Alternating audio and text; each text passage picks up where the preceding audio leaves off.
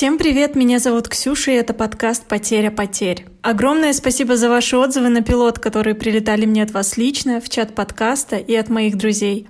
Продолжаем в том же духе. Пишите критику, приятности, предлагайте темы и героев. Вы тоже можете ими стать. В этом эпизоде мы с Иркижан поговорили о насилии в семье, женском марше в Алматы и ее недолгом проживании в Центре психического здоровья. Мы же с тобой обе с КТЛов, да, ну с разных, понятно, ты с Павлодарского, я с Петропавловского, но э, первая вообще, первую реакцию, которую я всегда встречаю от людей, это «Что? Ты закончила КТЛ?»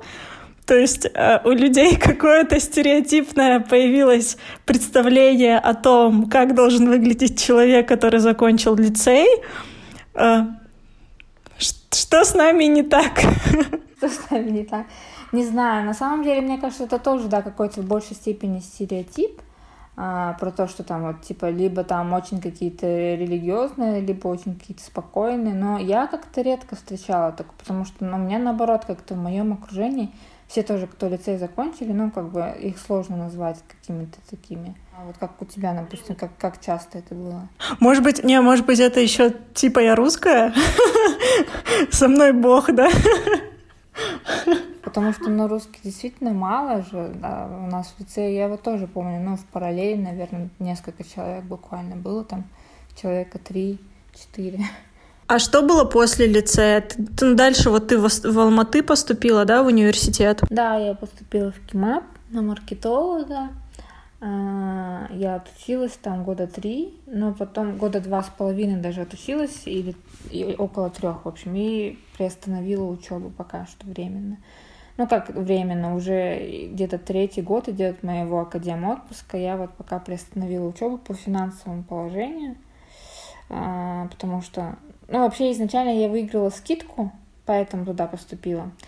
А, было 50% скидки, а потом у меня вот был такой период, я немного как-то подзабила на свою учебу после первого курса, и я лишилась скидки из-за того, что у меня упал GPA, и плюс как ко всему к этому параллельно у меня с родителями тоже в такой финальный конфликт случился, и мы договорились, что я больше денег у них вообще не беру, ну и, соответственно, я как бы со своей там зарплаты на тот момент не могла бы потянуть себе учебу оплачивать, и я решила приостановить учебу. Вот.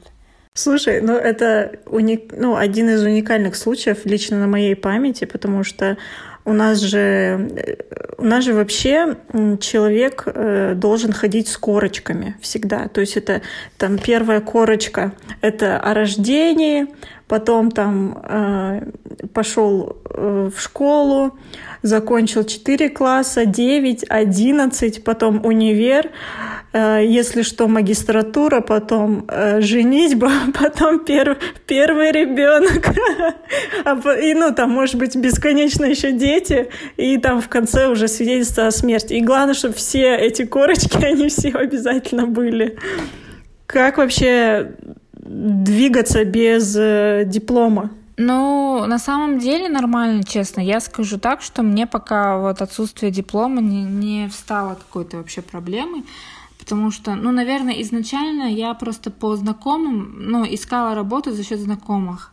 Здесь мне дебаты помогли, потому что вот, ну, ты же тоже вот знаешь, как у нас здесь э, в основном очень много дебатеров с Алматы, они занимаются рекламой. И вот меня позвали, получается, знакомые к себе в агентство поработать. Я начала у них.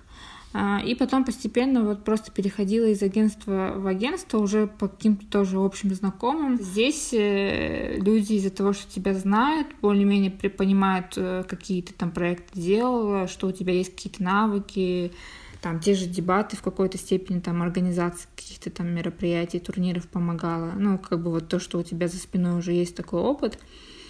Поэтому на диплом как-то особо не смотрели. Но мне кажется, что все-таки, если вот ты как бы в корпорации условно какой-то планируешь строить карьеру или там метишь, будешь метить какой-нибудь условно там совет директоров, наверное, там отсутствие диплома станет проблемой. Ну, как мне кажется. Хотя не факт. Ну, надо тоже, наверное, смотреть. Я вот, допустим, понимаю, что я четыре года потратила вообще в университете. Я я училась на журфаке, и это абсолютно бессмысленные четыре года в университете. потому что ну, моя профессия, она как бы адаптивная. Ты приходишь на работу, тебе объясняют навыки, ты учишься и делаешь. На самом деле в Кимэпе образование неплохое. Я бы, ну, сказала, что я бы там не сказала, что вот у меня в пустое время уходило. Есть какие-то там конкретные предметы, которые, как мне кажется, не очень нужны, там общеобразовательные какие-то, которые непонятно зачем повторяются в университете после школы. Но в целом именно свое вот бизнес-образование у них хорошее. Если бы у меня была бы по финансам возможность, я бы, наверное, все-таки бы закончила. Ну слушай, а курсы вообще это рабочая история для тебя? Я вот была на панельной дискуссии, где были женщины, которые работают в системе, получается. И в основном все, кто вот работает в таких вот новых каких-то областях, типа Data Science, Data аналитики, все тоже говорили, что желательно ну, не поступать в университеты, потому что как бы настолько быстро все меняется, что программа не успевает обновляться, поэтому намного лучше брать какие-то интенсивные курсы краткосрочные и просто постоянно, периодически обновлять э, свою базу знаний, как бы и все, и это намного, ну, как бы намного действительно лучше будет актуальнее будет образование в таком случае. Ты вот одна из активнейших просто людей в Твиттере, кого я лично знаю. И при том, что не, ты еще, у тебя еще такие твиты не просто типа пожрал, поспал, какие-то мемы, которые идут, я не знаю, из одноклассников в Твиттер и наоборот а реально пишешь э, что-то о себе свое, ну, во-первых, это очень ценно, потому что, мне кажется, вообще опытом каким-то сейчас мало кто делится, э, из-за приватности, возможно, возможно, просто не хочет, да. Ты сама какое значение придаешь тому своему аккаунту в Твиттере и как вообще давно ты там сидишь? У меня привычка была вести блог э, уже давно, еще со школы. Сначала он был где-то в Тамблере, потом э, где-то в какой-то момент ВКонтакте.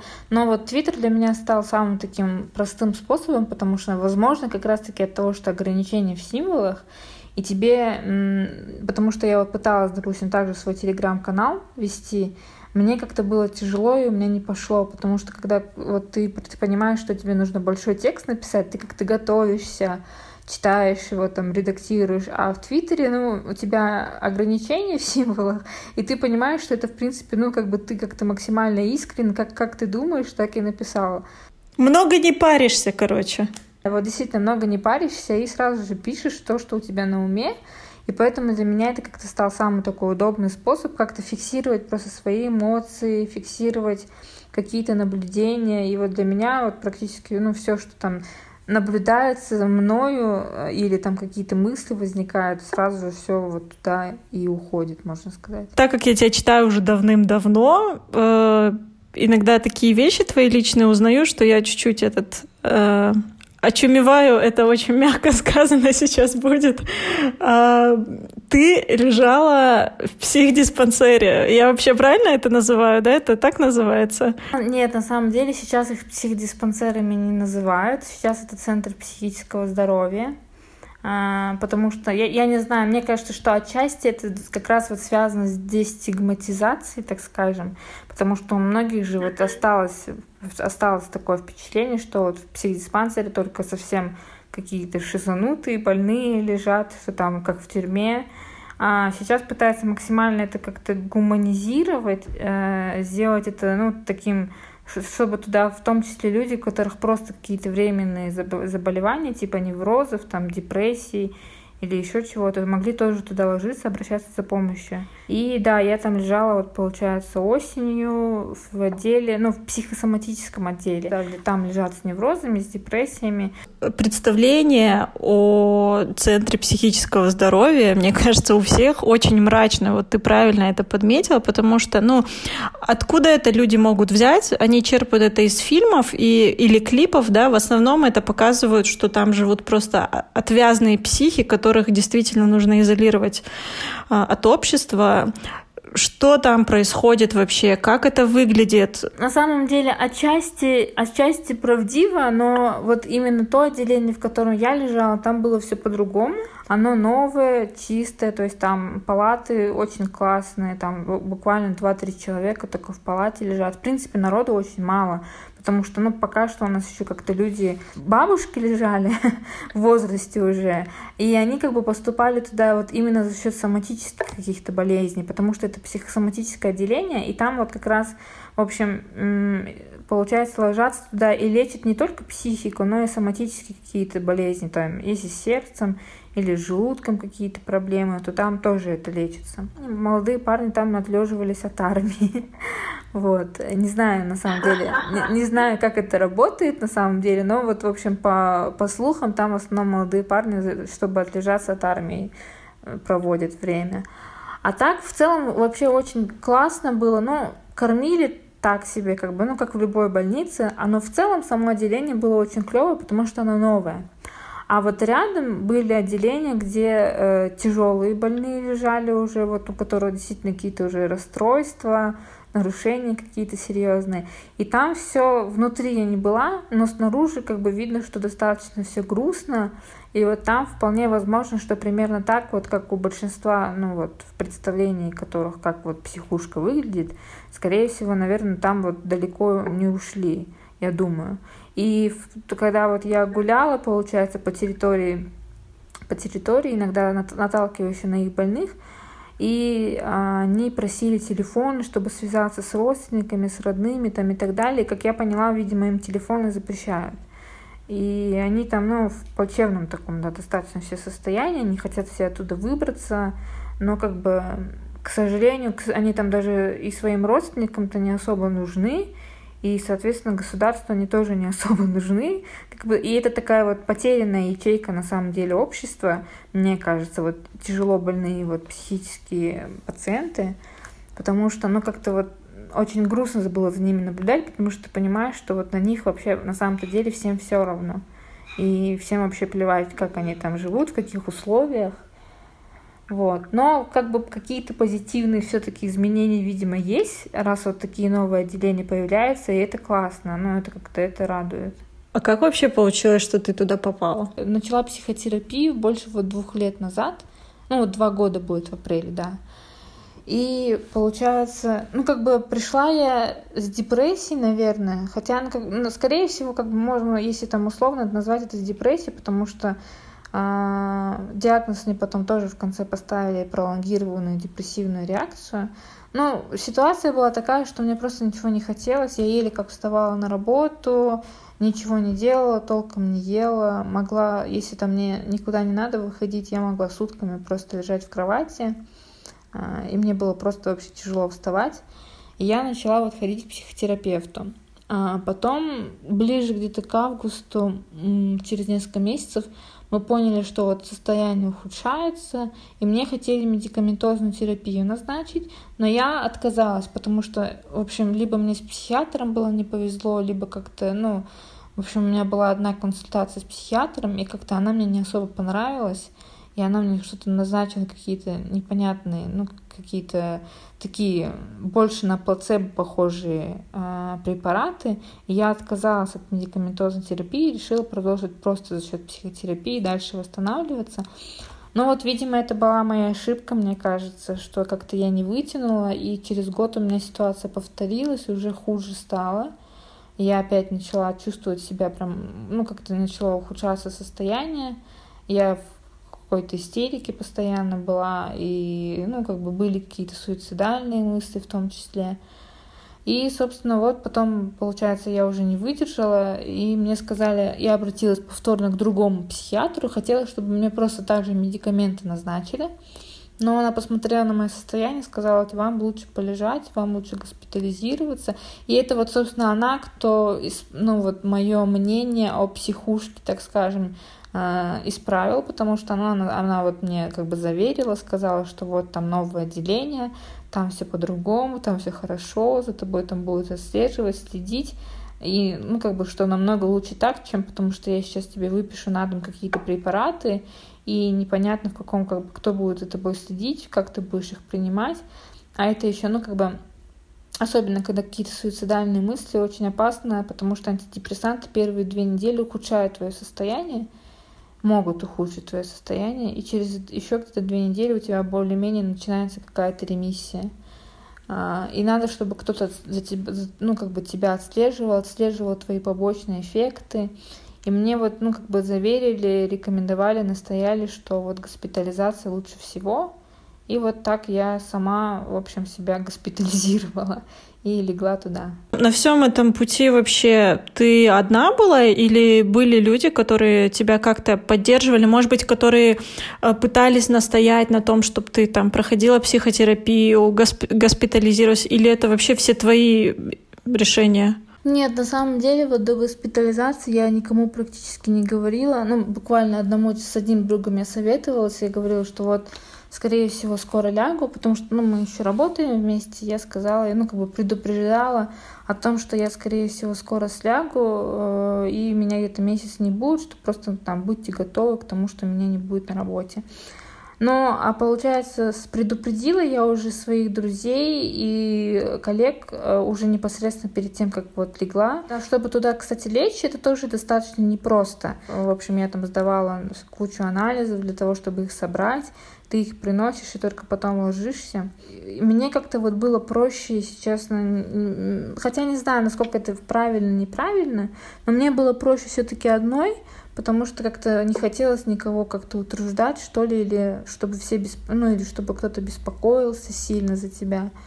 Вот. Но потом непосредственно вот все как-то достаточно хорошо, ну как бы я рада, что все адекватно вообще отреагировали, и друзья, и коллеги. А, очень была адекватная реакция, все как бы поддерживали, там навещали, приходили.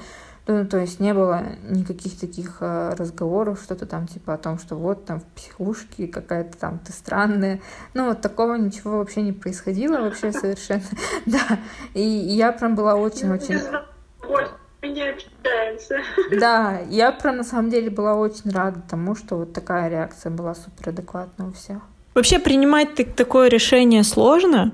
Уже такая была стадия отчаяния, если честно. Мне казалось, что вот если сейчас, наверное, ну вот что госпитализация, это уже какой-то последний шаг к тому, чтобы вот действительно поверить, что что-то исправится. Потому что казалось, что все настолько плохо на тот момент, э, что вообще вот нет смысла дальше что-то продолжать, там жить, не жить и вообще что-то делать. А, вот настолько было все тяжело и мрачно, и вот как бы называется это еще как-то там тоннельное мышление, кажется, но что у тебя сознание настолько уже сужается, что ты ничего вокруг не видишь, никаких вот каких-то проблесков света. Было очень тяжело, и было вот, была такая стадия какой-то беспомощности и отчаяния, и вот казалось просто, что госпитализация это уже что-то последнее, что должно помочь, и это, ну, как бы вот на это ставить там все карты условно. Ну и, к счастью, помогло. Как, ну, как мне кажется, позитивный был все-таки момент того, что медикаменты, ну, медикаменты, они вот как, как, как, костыль условно. А, когда вот ты, допустим, что-то там сломал, можно, конечно, и это вот медикаменты, они больше как костыль, который тебе помогает э, справиться с этим, наверное. Вот как-то так, если аналогию проводить. А вообще возвращаться после этого сложно к обычной жизни? На работе я достаточно быстро восстановилась, ну, как бы начала, влилась сразу же в проекты, а, и, как, ну, и меня встретили вообще очень мило, с цветами там и так далее, коллеги, ну, то есть очень, очень было приятно. А, поэтому в целом в жизнь как-то наоборот у тебя как-то силы появляются, и ты думаешь, что вот сейчас ты пойдешь, будешь горы сворачивать, было как-то наоборот легко. Молодец, ты справилась, ты взяла себя. Хотя, блин, я вот не представляю, каково через это все проходить, конечно, одной. Спасибо. Если можешь, э, какие-то, может быть, я не знаю даже, насколько это правильно говорить, советы, как вообще не довести себя до того, чтобы пришлось госпитализироваться? Какие-то, я не знаю, самые банальные советы? Надо вот просто за своим ментальным здоровьем уделять ему внимание, ну вот столько же, сколько ты физиологическому здоровью уделяешь внимание. Я вот как бы, когда многие говорят, что ну вот психотерапия там или психологи, это в целом очень дорого, зачем там им, ну, как бы платить деньги, если там можно с друзьями посидеть и так поговорить. Но, как мне кажется, что здесь нужно понимать, что вот ментальное здоровье, психика, она настолько же важную роль, может быть, даже больше иногда играет, в твоем вот здоровье, в твоем, ну, как бы благополучии, состоянии. И вот это как примерно как со стоматологом. Ну, то есть стоматолог тоже очень не, не, не специалист, но мы как бы время от времени к нему все а, приходим, проверяемся, и там в, в рамках профилактики даже хотя бы просто да, какой-то осмотр делаем. Вот с психологами и со своим ментальным здоровьем, мне кажется, примерно нужно также относиться, что как бы да, это дорого, но вот уделять этому внимание стоит, и даже если каких-то каких-то серьезных проблем нету, то хотя бы вот в рамках профилактики проверяться, просто вот на какую-то разовую консультацию ходить. Но здесь, опять же, конечно, вот как, как и со всеми врачами, к сожалению, очень тяжело найти хорошего специалиста, Э, здесь я вот, ну, как бы искренне буду, что, ну, иногда не самые компетентные, мне кажется. Не все психологи, в общем, Казахстане компетентны. И здесь нужно как бы прям очень тщательно искать, выбирать. Но это со всеми врачами у нас, к сожалению, так. В целом, вот именно профилактика, чтобы не доводить себя до такого состояния, ну вот нужно понимать, что вот помощь, ну как бы признавать иногда, что тебе нужна помощь, наверное, вот это самое важное.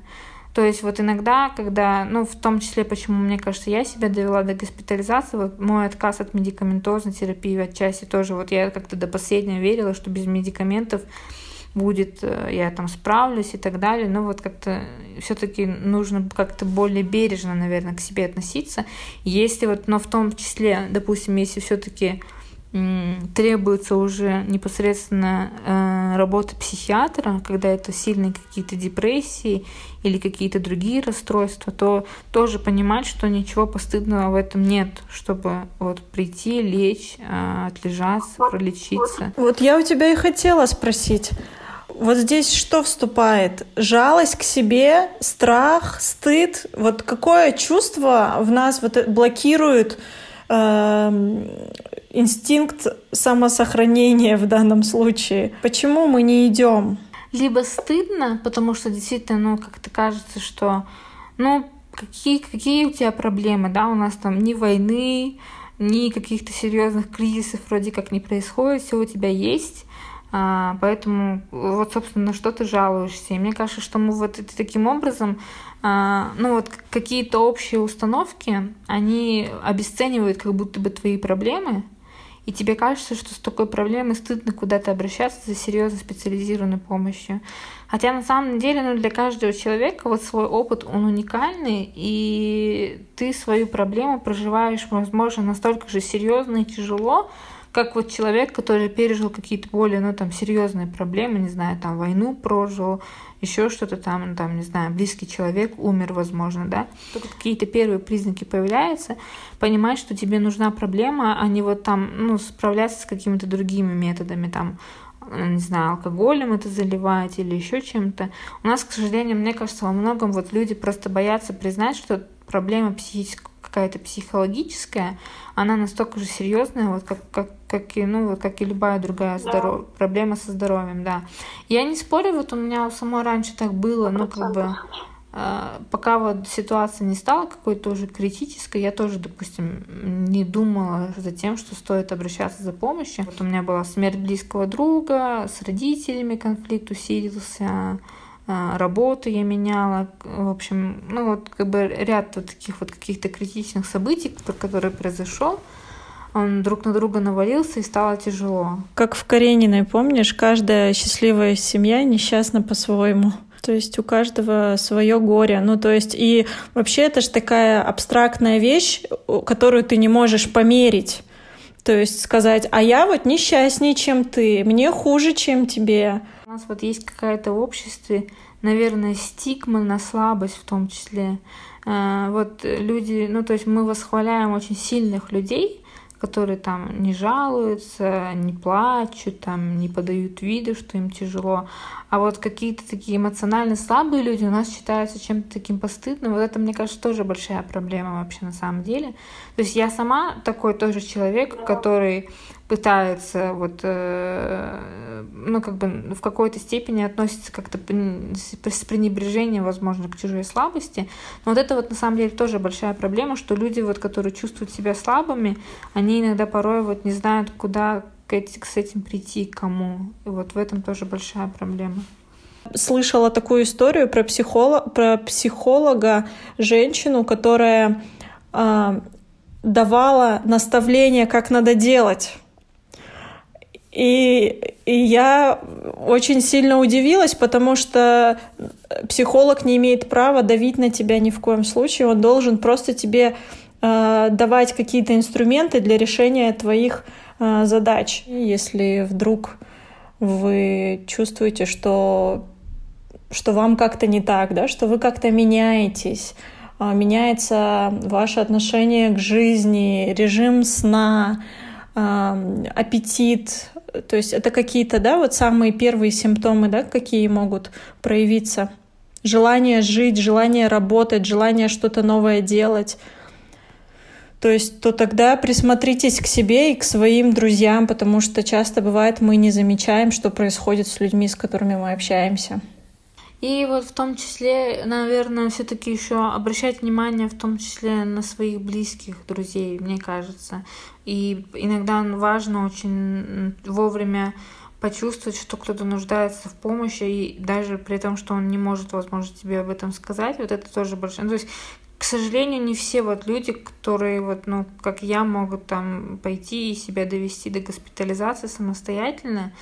А, ну, вот просто про тот опыт, который я вот говорю, что там, что мой близкий друг вот как раз до моей депрессии умер, а, вот он покончил с собой. И мне кажется, что это вот важный был момент того, что мне я не предала, ну то есть не, не то, чтобы я себя сейчас уже виню сильно, я стараюсь это сейчас прорабатывать, но в том числе, то есть когда у тебя, если кто-то среди друзей, и ты замечаешь за, ком, за кем-то суицидальные какие-то настроения, ну, быть к этому очень осторожным и отслеживать это, и, и пытаться вовремя помочь.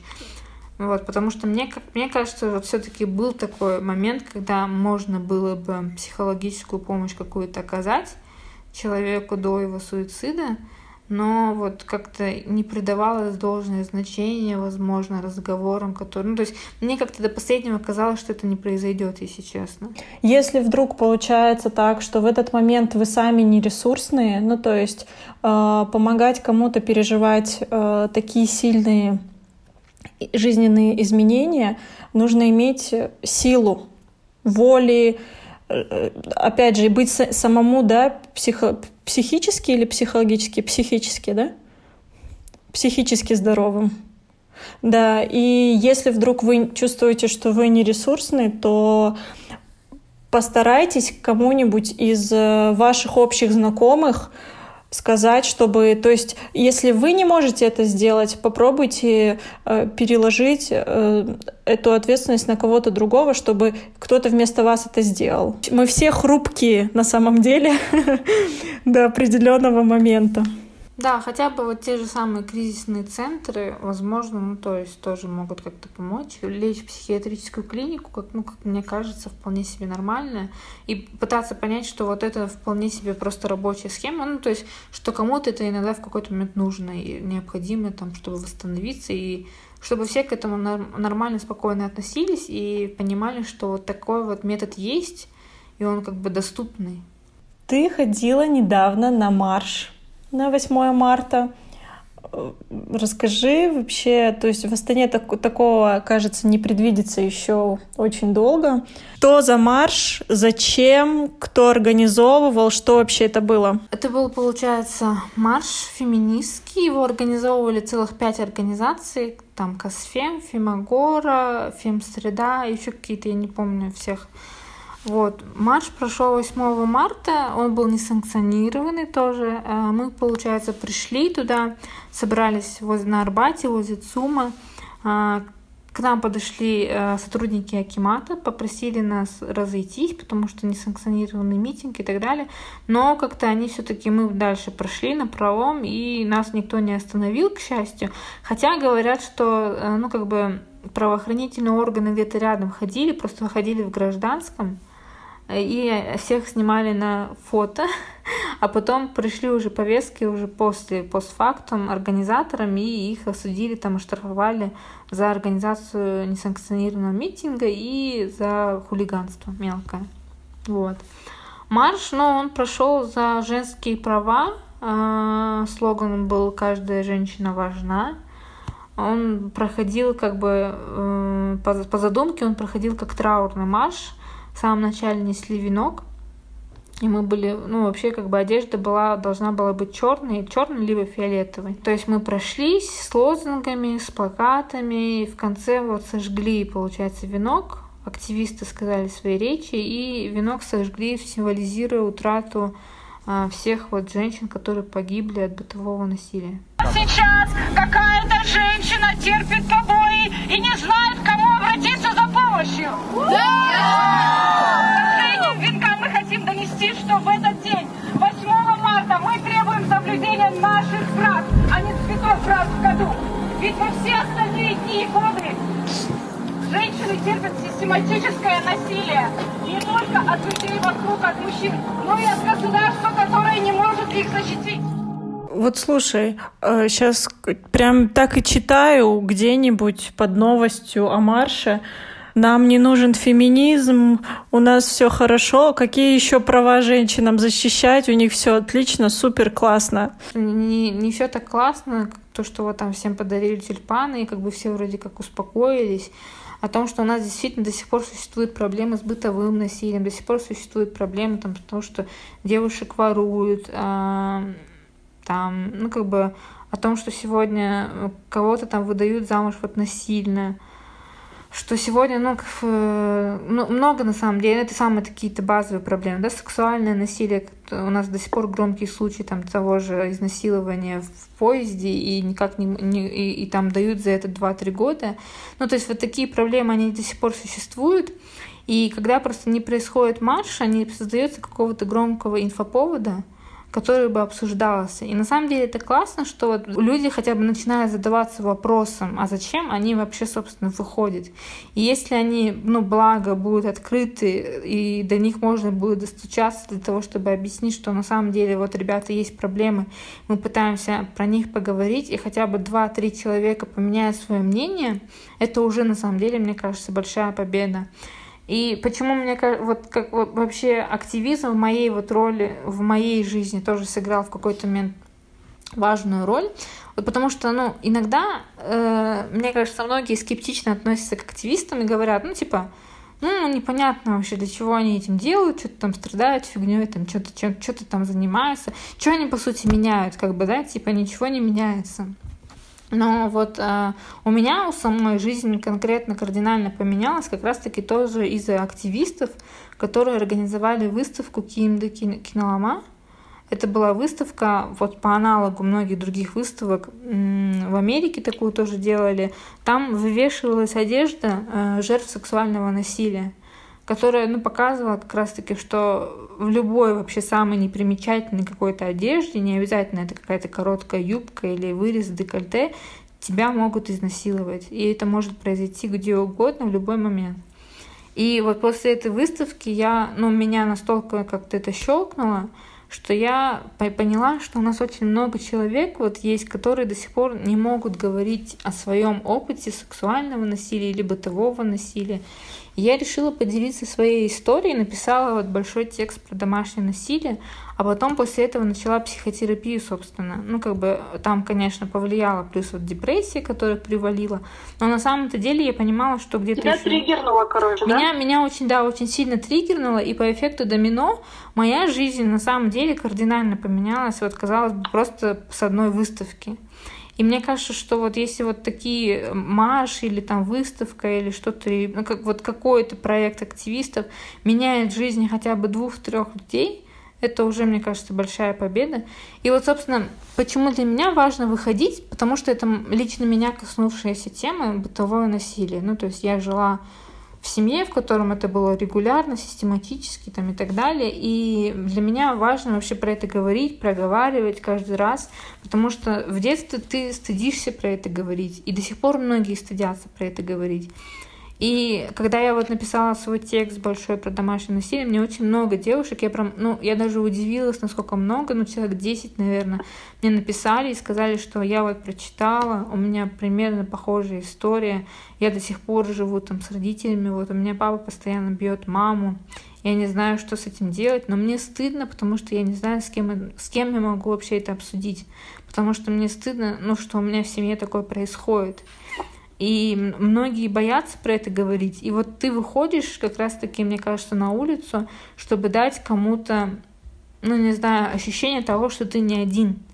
И ты говоришь за них, вот за всех тех, за всех тех, кто боится до сих пор пока что, ну, потому что, ну, это очень важно, мне кажется. Даже если ты с одним человеком поделился, это уже очень круто, и это позволяет прорабатывать каким-то образом ну, вот эти вот детские травмы.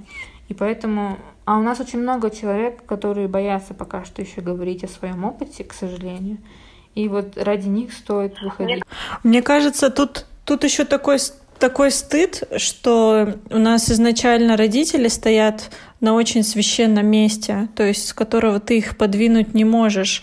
Ты должен их любить, должен их уважать, и все это должно быть безусловно, как э, настройки по дефолту в тебе. Кто вообще это сказал, что так должно быть? Родители так же, как и дети, должны э, не то чтобы заслужить свою любовь, нет, никто не должен заслуживать любовь чью-то. Просто отношение должно быть такое, в котором любовь придет сама собой, а не будет чем-то разумеющимся. И тогда эти отношения, они будут совсем другими отношениями. И мне кажется, вот в насилии, да, во многом там нет уже никакой любви ни с той стороны, ни с другой. Еще почему очень тяжело, это зависимость ты во многом же очень долго от родителей зависим и финансово, там, и, э, и для многих там кто-то живет до сих пор со своими родителями. И многим вот это вот тяжело обсуждать, потому что они не могут пройти против своего самого близкого человека, который тебя там, по сути, обеспечивает. Это самое тяжелое. Но даже когда ты э, вот вроде может уже независим от родителей и так далее, многим, по сути, действительно кажется, что это просто стыдный опыт. Ну, такой вот и у меня, на самом деле, у самой тоже долгое время так и было. То есть мне казалось, что ну, это как-то стрёмно. А, вот у меня, типа, отец маму бил. Как вообще про это говорить? Ну, зачем вообще с кем-то про это делиться? Потому что, ну, как-то это, это как будто бы, как будто бы ты себя каким-то дефектным ощущаешь. Но потом я поняла, ну, как-то задалась вопросом, почему вообще мне стыдно должно быть, если это чужие ошибки. То есть это же не мои ошибки, ошибки взрослых людей, которые, ну, вот их совершали. А, и поэтому в какой-то момент мне стало легко. Сначала я там начала с, подругами своими это обсуждать, вот в том же лицее. Потом про это писать уже стало проще. И вот постепенно-постепенно потом психотерапия начала помогать.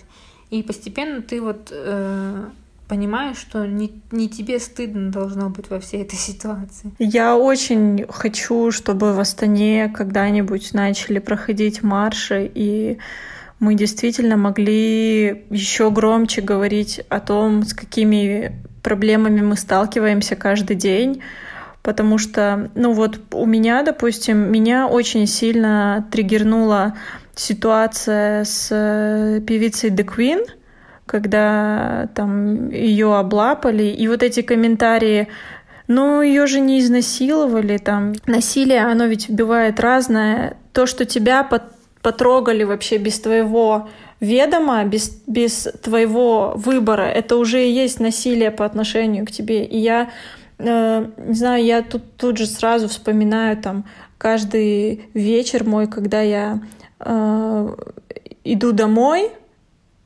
и держу в руках ключ. Это была весна.